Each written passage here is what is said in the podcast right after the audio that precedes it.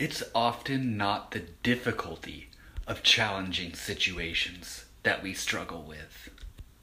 Rather, it's not knowing what to do in such situations that's most difficult for us. Life is complicated, and we won't always, or ever arguably, know what to do. Practice sitting with uncertainty. You've got this.